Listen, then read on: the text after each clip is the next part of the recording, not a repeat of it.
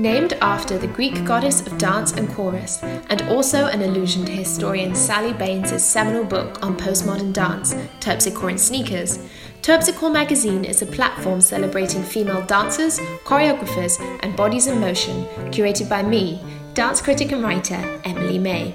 Terpsichore aims to spotlight female contributions to the world of dance, an art form that is often perceived as female dominated, but that in fact rarely encourages women towards positions of power. Posting information, images, and videos of female dance pioneers, both past and present, on a daily basis on our Instagram account, Terpsichore is now starting its very own podcast, where I will be interviewing leading women from the dance industry about their lives, careers, and the female artists that have inspired them. I'm incredibly excited that for this episode, I had the chance to catch up with Ellen van Schulenburg, a legendary dance artist and my former Cunningham teacher at Laban. Born in Amsterdam and trained at what is now Codarts University of the Arts, Ellen danced with Rotterdam Werkcentrum Dance and Netherlands Dance Theatre 2 before moving to New York City to study under Merce Cunningham and perform with experimental and postmodern choreographers, including Bill T. Jones, Arnie Zane, David Gordon, Albert Reid, Jim Self, Ton Simons, and Karole Armitage. While in New York, Ellen met choreographer and enfant terrible of the British dance scene, Michael Clark, subsequently moving to London to become a founding member of his radical company, performing in some of the choreographer's most well known and wild productions, working alongside legendary artists including Leigh Bowery, Sarah Lucas, Charles Atlas, and post punk band The Fall. Michael Clark is currently enjoying a major retrospective at the Barbican in London, of which Ellen is a key feature. I thought it was a perfect time to find out more about her fascinating career.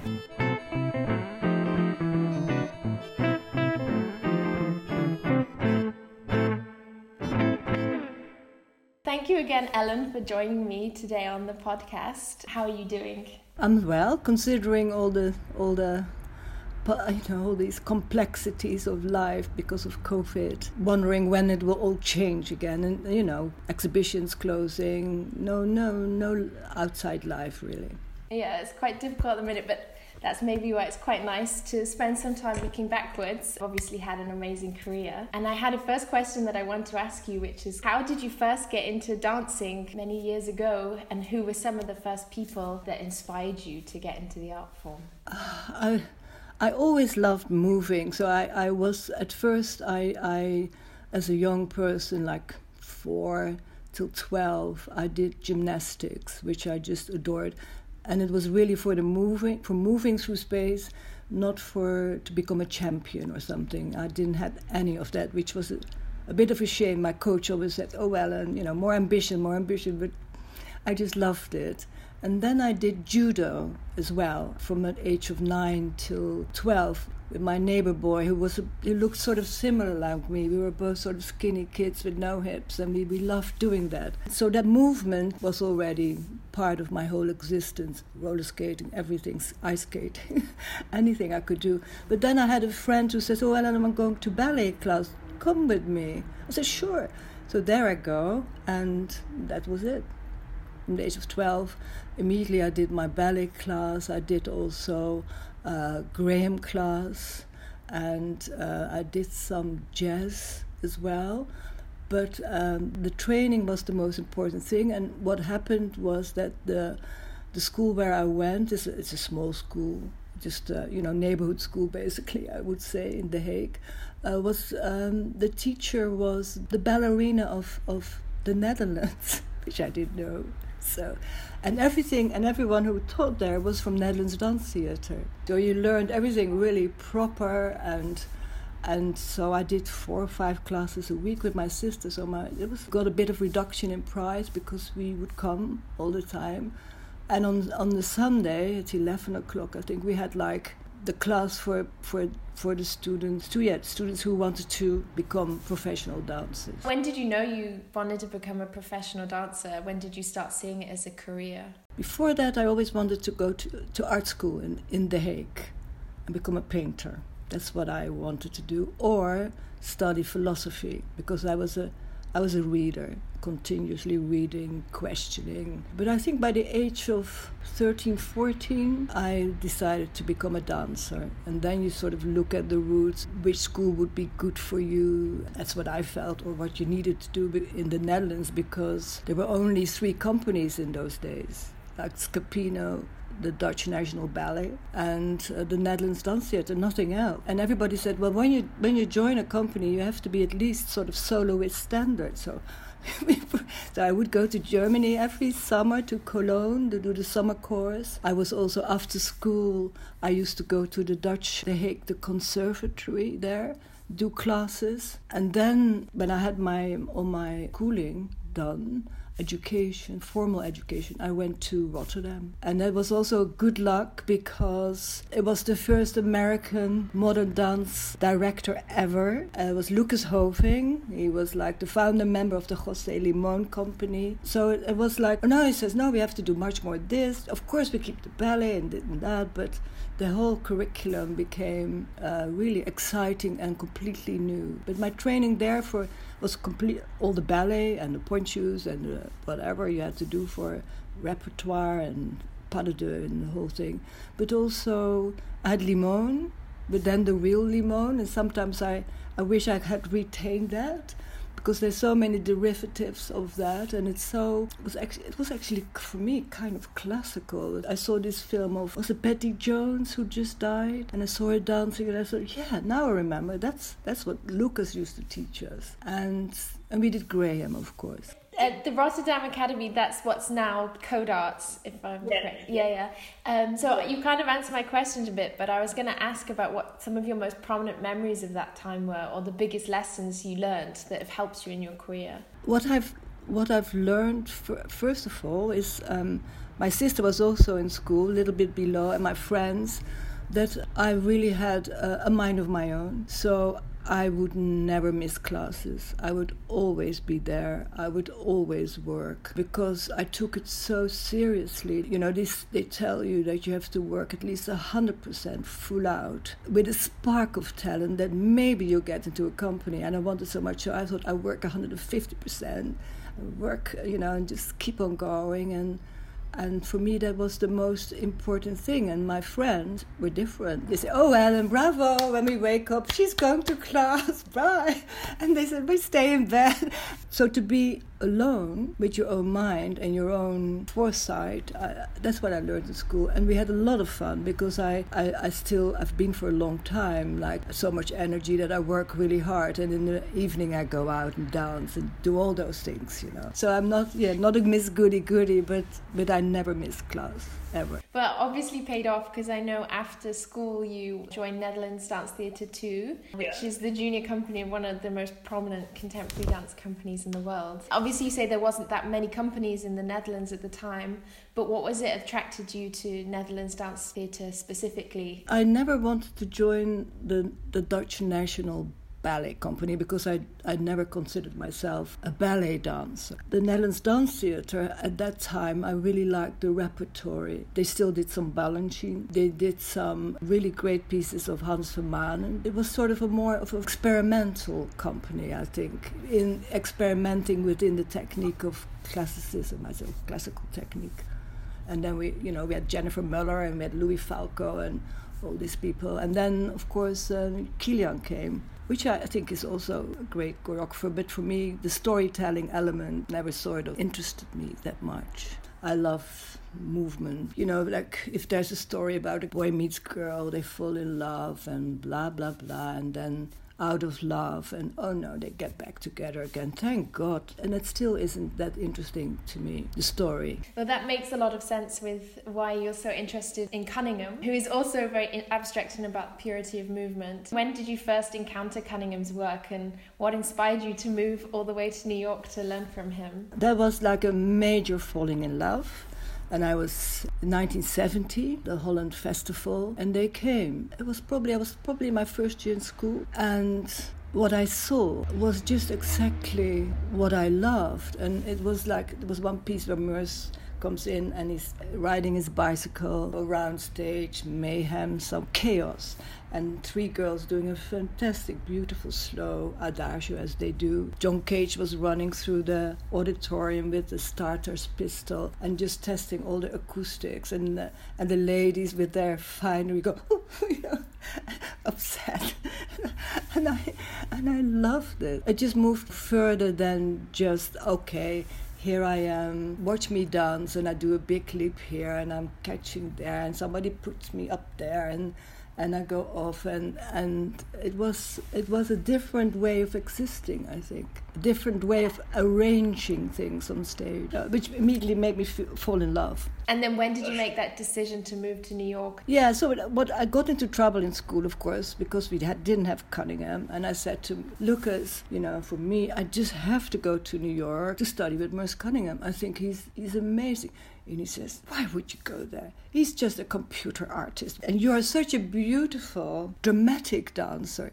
As exactly what I just didn't didn't want to sort of be pictured at with my maybe my expressive face, but like I just thought my whole body is expressive in space and time without having to feel something, you know. For the last year we did Mythical Hunter and I was the mother in the piece and I had to do and contract and contract as if I get a baby. For a young person, it's a little bit much, you know. So then what I did in 1974, Christmas, I, I, I saved all my pennies, everything. I said to my mom, I said, I'm going to New York this Christmas to do the Christmas course with Merce Cunningham. You know? so, and she thinks, yeah, yeah. But I did. I got my ticket. I'm going. I got a friend there. I'm going to stay with him. And that made it like this. What was it like when you got to New York? And what were your first impressions of Merce Cunningham's studio? I loved all the people in the studio because there was not that uniformity of this ballet body. There you saw all sorts of people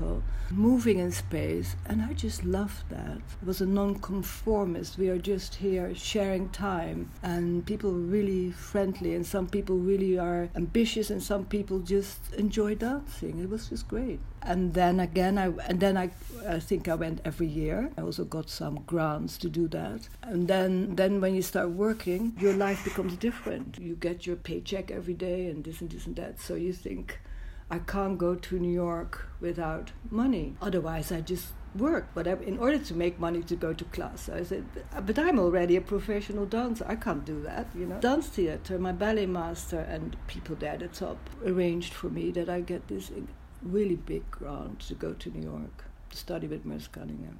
It was amazing. So I left in 78. And New York, of course, in those days was just the most radical, bankrupt city. I mean, it was so dark and so much poverty. Because of that, all the, the most interesting people would live there because there's no rent you have to pay that's so high you could always get by. And uh, everybody had spaces to dance in, and that's really, I thought it was really interesting. And also, what was so refreshing is like people don't have that sort of art history behind them as we do in Europe. Everybody knows the Renaissance and this classical perspective. This is ethically pleasing. This is not black. People just did whatever they want. You would participate with any sort of interesting experiment. I find that really interesting. You saying about with choreography being unhindered by history. You know that that can it gives you maybe a confidence rather than being worried about everything that's come before you. Yeah, and also like saying, um, why does it need to be in a, in a theater?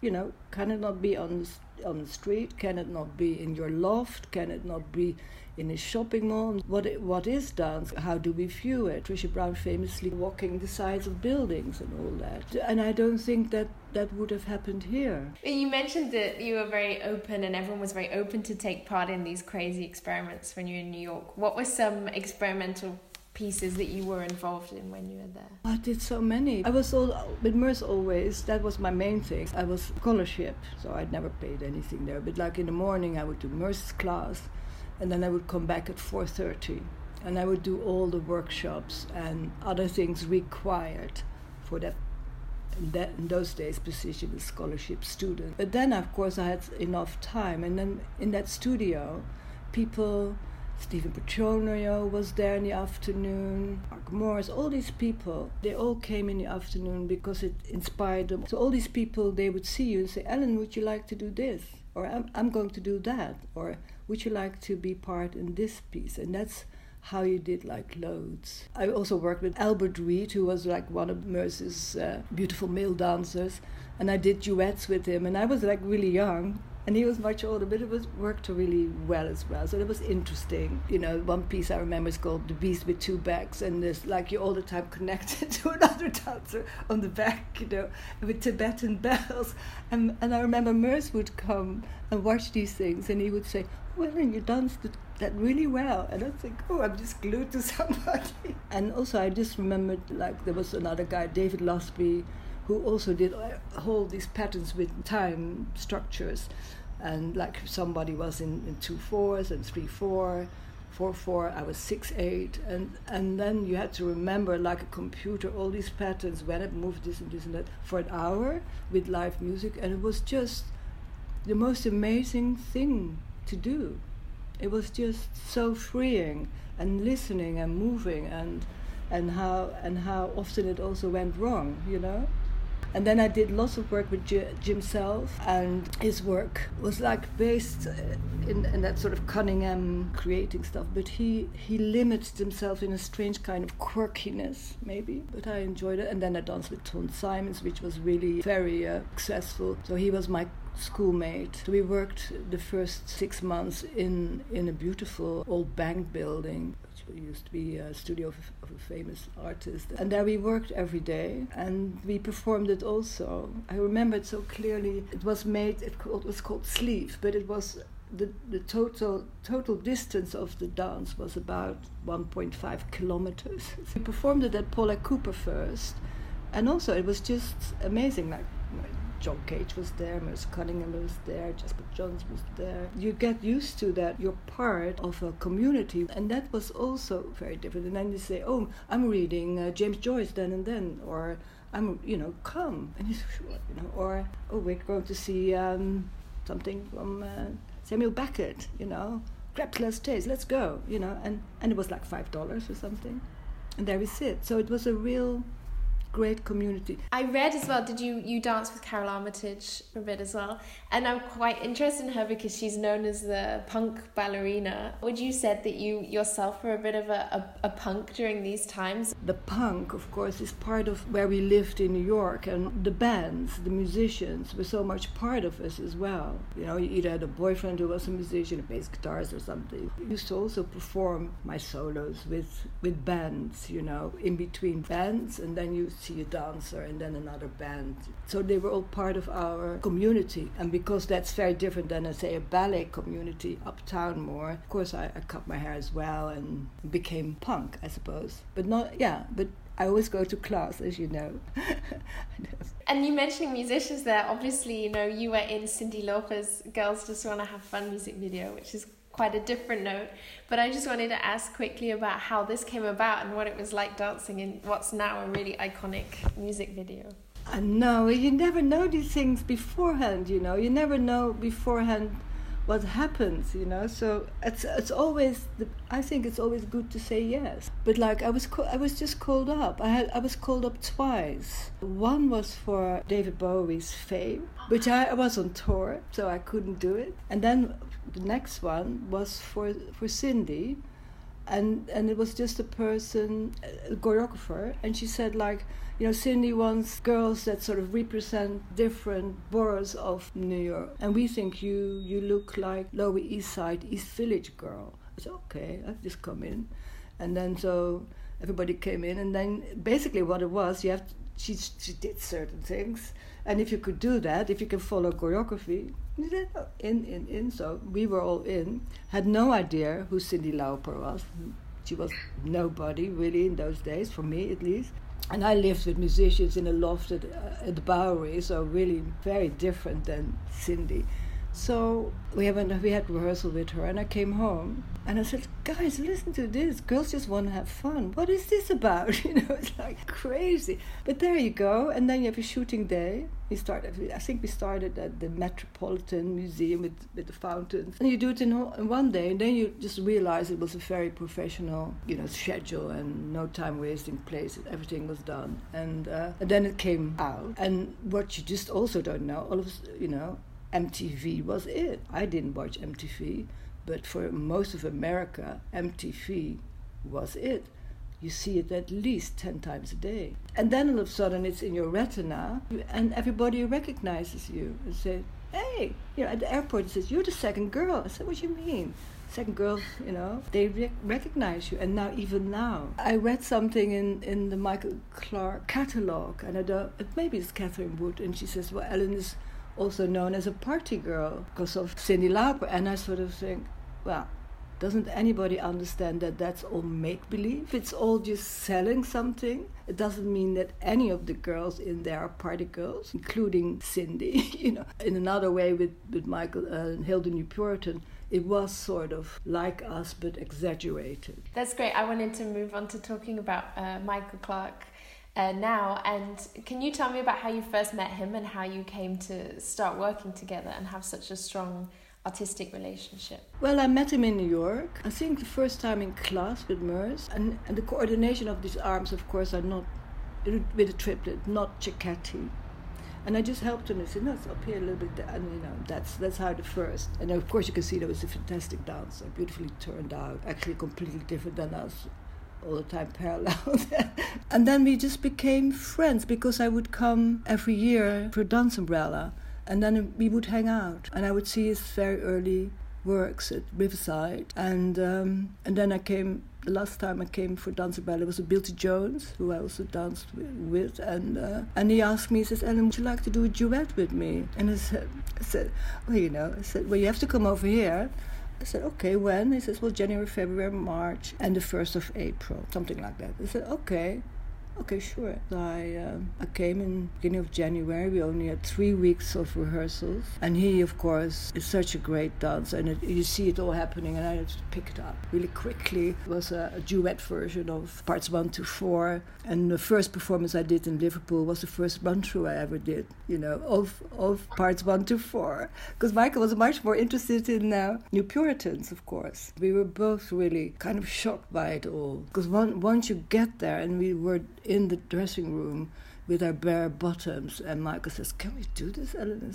You know, we don't have we don't have bad bumps. The skin is, is, fine and all that. I thought we just have to do it because that's what it says. So we come out and we were just so full on and hyper, and we stamped and we stamped around on our platform shoes, and then the flats on the side just caved in, fell on a first row of uh, young girls schoolgirls screaming. it's like that. And Michael, I just had to do my side, so Michael said, go on, go on. So yeah, we just kept on going.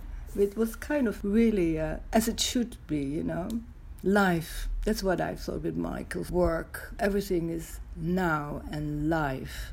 It's not a it's not a rehearsal. It's not about look at me, I'm so good. It's not about you. It's about the whole chaotic sort of coexistence. True, because he worked with so many, and the company worked with so many different artists from different mediums, whether it's like visual art with Sarah Lucas or Leigh Bowery from fashion, and then the fall with. Uh, uh, music. How was it to work with? Was that exciting for you to work with all these different people from different disciplines? Yeah, no, I, I thought from from what was so exciting working with Michael in those days was like every work was a new work. If you are sort of the center of attention, say New Puritans as duet, that's erased. Next thing happens. And now, like our caca phoney H, all the guys had the best dresses and and and the, we had one sort of love duet, and I said, Julie, this is us. The guys have the dresses, but we we're going to fall really in love, you know, like a big, a big sort of female love fest. I feel like the the themes in Michael's work, with all the fashion and the you talking about the men being in the dresses and and different things they seem so relevant today with there's so many big conversations around gender and identity. Do you feel like in that sense the company was a little ahead of its time? I think completely ahead of its time. And I'm so pleased that we all were so full blown in our participation. Without a reservation, you would go on stage every night, and and it was really do or die. It's about now, not tomorrow, not about this, and certainly not about glory, you know, because there were so many people who also thought, well, what is this bullshit, you know? they couldn't see it yet. Did you have any like negative reactions after shows or experience any people who didn't understand what you were trying to do? Well, you know, more from sort of from the dance world, they sort of say, yeah, good choreography, but you know, I don't need to see Leigh Bowery on stage. I don't need to see David Hole on stage. They were sort of more maybe dance snobs. And if you just go back to just watching and, and watching movement or watching uh, that incredible coexistence of characters, of people, of propositions, I think it's a hundred percent more interesting than doing something that is so perfect. Bravo! I could, you could, you could have a film of it in that perfect way. But if you go to to see something live, and the fall, of course, there's always, you know, they have a little bit of tension. We have a little bit of tension, you know, just depends on what happened that day and and we would go and it's just so interesting. And because obviously michael clark company is still going to this day and i was wondering do you still have a relationship with the company? I know that you worked um, as their special projects um, and artistic documentation officer and you set up the archive. I actually didn't think much about it but i always had saved everything from Michael in my in my experience. So I'll say, okay, well, then I set up the archive, and Michael, that other book, the the monograph, is also had to be done, which is related to the archive because where are the photos, where's this, where's that. So I set that uh, all up and, and found a little small room in, in the Barbican and made sense of everything. I, I once was very, very ill in the Netherlands and I started an orchid collection and I joined the Royal Orchid Organization, like really, so everything is so, once I go in, it's so full blown. And I did that with uh, the archive as well. And also a lot with um, organizing these special projects which could be like a film request or this or this and that. So then I kept on teaching the company, and now they haven't worked for a while, so I don't know. But there is the big Michael Clark retrospective on at the Barbican at the moment. The archive that you created, I presume, is a big part of that. Have you managed to see the show yet, and what what did you think of it? No, it's yes, I saw, I saw it. You know, uh, of course, invite for the opening and this and that. I think I saw it four times, and I and I, because I uh, my connection is with one of the curators, and um, so I said, well, I want to see like basically everything. Because when you skim through it, the first time I was completely overwhelmed because it was nearly like a Proustian sort of experience. All of a sudden, I got back into that time, in, into a very different way of existing, different way of existing of the heart so open, innocent, and happy. And so I, all of a sudden oh yeah. So I thought, well, I have to, I have to encapsulate that and start practicing that part of the heart again. Open that up, uh, and I was also, I was overwhelmed and very proud in a much larger thing. What a coincidence that you said yes to Michael Clark or to Cyndi Lauper, and here it's still going on and on and on. You know, if you make too many difficulties in your head, I don't think you get somewhere that quickly. So that was really uh, wonderful the first time. I was just a little bit shaking. And then I went again, met with a friend, I showed around this and this and that. And then I went just to see everything, just to see, you know, some archives films or every little bit of film and uh, think about it. I loved the No Currency with yeah. uh, Susan Stenger and the, the bass guitarists.